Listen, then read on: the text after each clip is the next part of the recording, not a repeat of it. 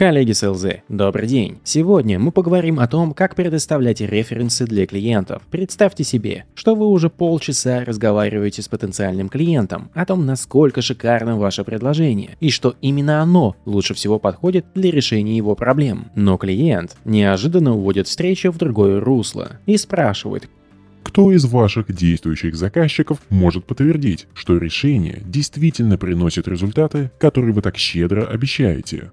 Как правило, после такого вопроса клиент неминуемо получает пакет презентаций, где описаны различные бизнес-кейсы. В каждом таком кейсе присутствует какой-нибудь именитый бренд, раздающий похвалу тому или иному аспекту вашего решения. Но вот, что действительно интересно. Каждая уважающая себя компания вооружает селзов такими презентациями. Особенно комично для клиента, когда два конкурента приносят кейс с одним и тем же заказчиком. Эти заготовки стали такой обыденностью, что уже мало мало кто в них верит.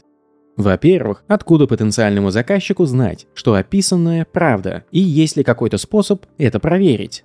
А во-вторых, многие заказчики сами давали такие рекомендации и часто знают, за что их дают. Это скидка или другие поощрения продающей компании.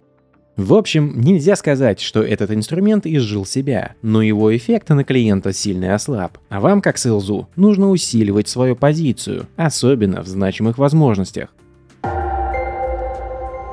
В более редких случаях Sales берет паузу и через какой-то момент организует звонок между существующим заказчиком и потенциальным клиентом, явно давая знать о своем присутствии во время встречи. Это, безусловно, более эффективный подход в сравнении с предыдущим. Но все же потенциальный клиент не забывает о том, что вы сначала взяли паузу, видимо, чтобы подобрать того, кто будет говорить хорошее, опять же, за возможное вознаграждение. А потом, словно офицер гестапо, присутствовали на встрече, видимо, что чтобы действующий заказчик не болтал ничего лишнего.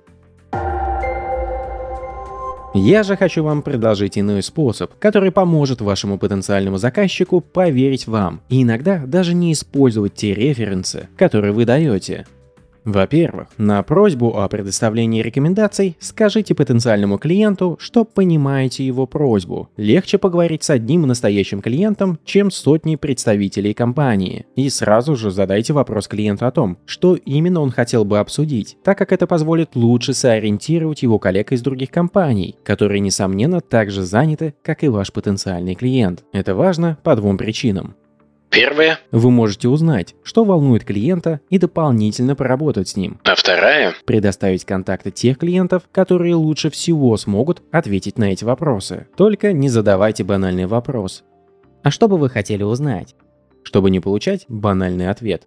Насколько ваши обещания соответствуют действительности? Начните вопрос следующим образом. Какие вопросы вы хотели бы задать коллегам, помимо очевидных вопросов о соответствии наших обещаний и действительности? Второе. Исходя из того, что вы услышали, попросите клиента взять ручку и записать контакты тех людей, которые смогут предоставить им обратную связь о ваших решениях. Продиктуйте контакты не менее пяти людей с указанием их имен и фамилий, должностей, номеров телефона, желательно мобильных и корпоративных адресов электронной почты. Вы диктуете все эти данные по памяти, а не вглядываясь в смартфон. Третье. Вы помогаете организовать звонок или встречу, но не принимаете в ней никакого участия. До встречи вы заранее договариваетесь с потенциальным клиентом о звонке, где обсудите результаты разговора. И, конечно, не забывайте поблагодарить действующего клиента за время и усилия. Вы можете спросить, в чем смысл. Смысл простой. Вы будете отличаться от тех селзов, что применяют традиционные подходы. Во-первых, вы даете клиенту выбор из пяти человек, с которыми можно связаться и поговорить о ваших услугах, а не один контакт и бумажный хлам с бизнес-кейсами. То, что вы предлагаете контакты на выбор, уже само по себе удивительно. Во-вторых, вы даете эти контакты на месте, в момент встречи, а не удаляясь на почтительную паузу. Это сигнал для клиента о том, что вы настолько хорошо выстраиваете эти отношения с клиентами, что они позволили вам давать их контакты потенциальным. А вы, видимо, настолько цените клиентов, что наизусть помните их контактные данные. В-третьих, возможно, здесь тоже есть какой-то тайный сговор. Может быть. Но вы не принимаете участие в звонке или встрече, и поэтому ваш потенциальный заказчик может комфортно для себя задавать любые вопросы и получить соответствующие ответы.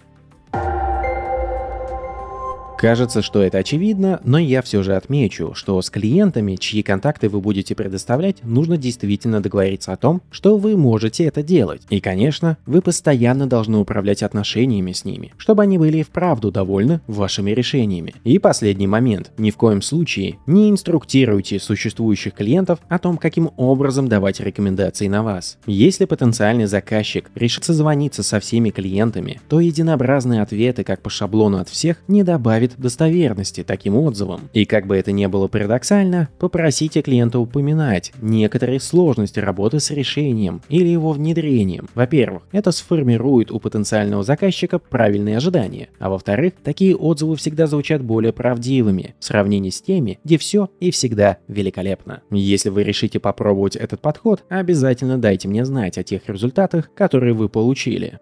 Подписывайтесь на подкаст, делитесь им с друзьями и коллегами, если хотите. Успехов вам и отличных покупок вашим клиентам!